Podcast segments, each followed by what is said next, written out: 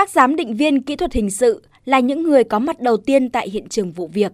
Họ thận trọng quan sát từng dấu vết, tìm tòi, thu thập các vật chứng và phân tích dưới kính hiển vi, máy giám định mẫu vật hoặc phân tích ADN để tìm ra bản chất vụ việc. Ở nhiều vụ án, không phải cứ thu thập chứng cứ, dấu vết là có thể tìm ra thủ phạm ngay. Trung tá Nguyễn Khắc Đông, Phó đội trưởng đội khám nghiệm hiện trường, Phòng Kỹ thuật Hình sự, Công an tỉnh Quảng Ninh cho biết, thực tế làm công tác giám định ADN, anh cùng đồng đội mất không ít thời gian để sâu chuỗi, phân tích, so sánh các mã gen của các vụ việc mới có thể đưa ra những thông tin chính xác.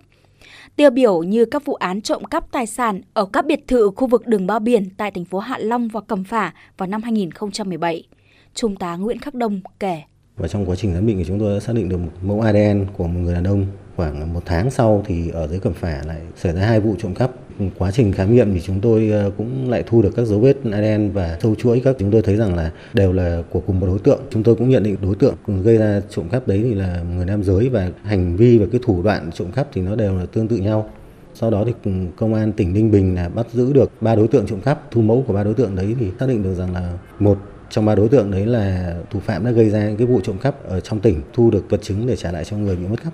Phòng kỹ thuật hình sự được Công an tỉnh Quảng Ninh đầu tư nhiều thiết bị hiện đại về hóa pháp lý, nổi bật nhất là giám định ma túy, giám định ADN, giám định tài liệu, vân tay. Nhờ có những thiết bị này, công việc của các giám định viên kỹ thuật hình sự bớt nhọc nhằn, có được những phân tích chính xác và nhanh nhất, đáp ứng nhu cầu công việc trước những thủ đoạn tinh vi của tội phạm. Gắn bó với công việc kỹ thuật hình sự ngay từ khi ra trường, gần 15 năm công tác, Thiếu tá Nguyễn Thị Thu Hương, Phó đội trưởng đội giám định Phòng Kỹ thuật Hình sự Công an tỉnh Quảng Ninh có nhiều kỷ niệm không quên. Nhớ nhất là việc giám định tài liệu chữ ký trong vụ nguyên Tổng Giám đốc Cảng Quảng Ninh bị bắt năm 2015. Vụ việc này được đưa ra ánh sáng, gây rúng động dư luận khi các đối tượng đã thông đồng, giả mạo chữ ký, chiếm đoạt số tiền lên tới 33 tỷ đồng.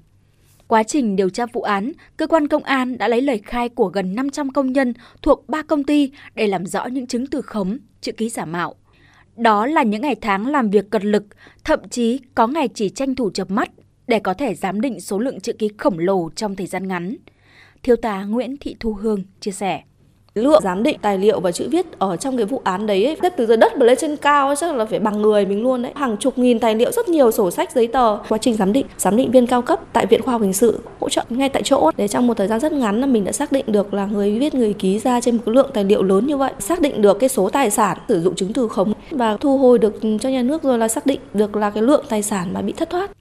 Quảng Ninh là địa phương phát triển năng động với những thành tựu phát triển kinh tế vượt bậc trong nhiều năm gần đây cùng với sự phát triển kinh tế xã hội là không ít diễn biến phức tạp về an ninh trật tự, nhất là xuất hiện ngày càng nhiều tội phạm sử dụng công nghệ cao vào việc xóa các vết tích gây án.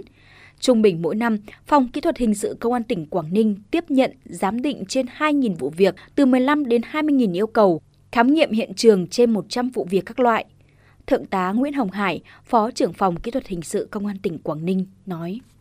mỗi giám định viên buộc phải không ngừng học học tập từ chuyển giao công nghệ, từ những người giám định viên tại chỗ, cũng như là học tập ở trên viện hồi sự nhiều cái vụ việc cái cảm thấy rằng là mình rất này làm chưa được, thì chúng tôi lại mời các anh xuống đây trực tiếp làm, vừa làm cầm tay chỉ việc. Đến bây giờ thì thấy rằng là giám định viên của chúng tôi là có một trình độ cơ bản đáp ứng rất tốt, đặc biệt là khai thác gần như hết cái tính năng tác dụng của cái phương tiện. Và trong thời gian tới khi được trang bị nữa thì chắc chắn là cũng đặt ra một cái áp lực thôi, vì chúng tôi cũng sẽ bắt buộc phải đi học để làm sao phục vụ tốt hơn nữa yêu cầu công tác. Thận trọng, tỉ mỉ, khách quan, chính xác toàn diện là phương châm làm việc của cán bộ, chiến sĩ kỹ thuật hình sự công an tỉnh Quảng Ninh